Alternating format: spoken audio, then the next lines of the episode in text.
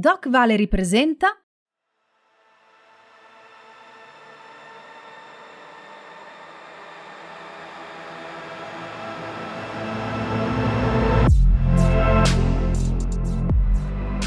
Questa è la storia di un trio inglese che con una canzone cambiò la propria carriera per sempre.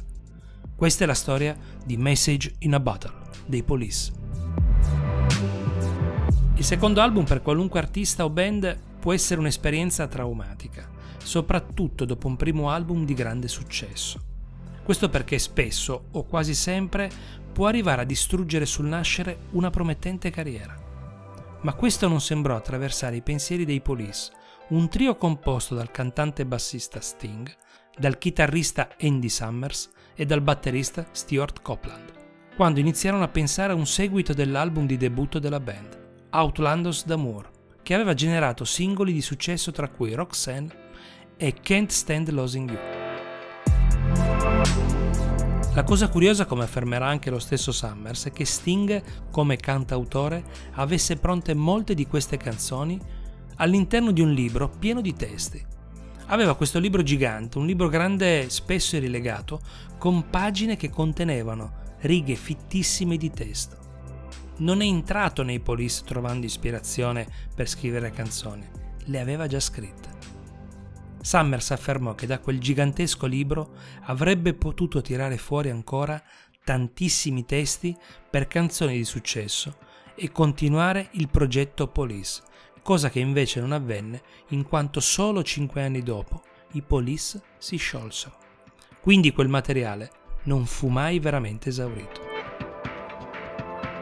Fu proprio questo libro a facilitare la creazione di uno dei classici di tutti i tempi dei Police, Message in a Bottle, tratto dal loro album Regatta de Blanc, pubblicato nel 1979. Come tutti i successi dei Police, Sting viene sempre indicato come autore esclusivo della canzone, cosa contestata da Summers che arrivò ad affermare che lui e Copland contribuirono attivamente a dare forma alla traccia finale. Summers dichiarerà anche avevamo tutti delle idee spesso convergenti anche per via del nostro background musicale fatto di jazz come Miles Davis o Thelonious Monk, oppure i Beatles, i blues e tutto il resto. I nostri gusti erano molto simili e questa fu un'alchimia perfetta per i Police. Perché proprio grazie a questi gusti musicali condivisi, Summers si rese presto conto di aver trovato il partner perfetto per la composizione Potrei suonare noti bizzarre con la chitarra e lui non si tirerebbe indietro. Canterebbe semplicemente sopra senza mai farmi domande o sollevarmi dubbi. Non ci volle molto perché si rendessero conto che Message in a Battle era qualcosa di grosso, un brano speciale che avrebbe cambiato per sempre la storia della band.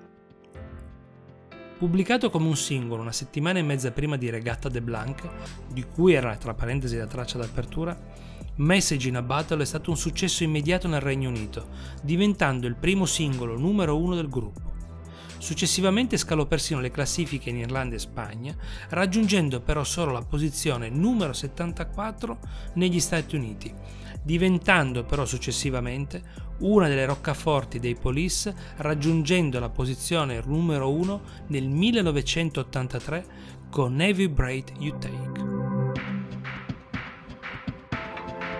Fu così che iniziò la loro fortuna discografica, portandoli in cima al mondo in soli 12 mesi, diventando riconoscibili con il loro stile inconfondibile e sonorità uniche.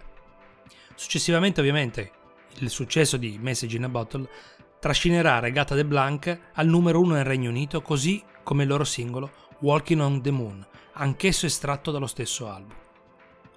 A questo punto i Police intrapresero un tour mondiale a sostegno del disco, che includeva visite a volte anche particolari per il rock and roll, come ad esempio Hong Kong ed Egitto.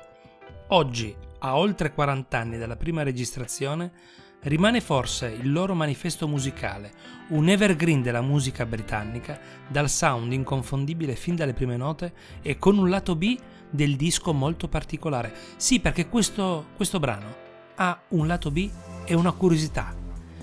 La versione a 45 giri venduta nel 79 conteneva uno dei brani più oscuri dei Police, Landlord, che non è mai apparso in nessuno dei loro album di studio era più una cosa punk, non proprio lo stile dei Police, ma la scena punk in quegli anni infuriava Londra e questa fu ciò che suonarono nei primi mesi della loro carriera. Solo quando Summers sostituì Henry Padovani nell'agosto del 77 iniziarono a provare qualcosa di diverso, cercando quel qualcosa che li facesse notare come il classico suono dei Police.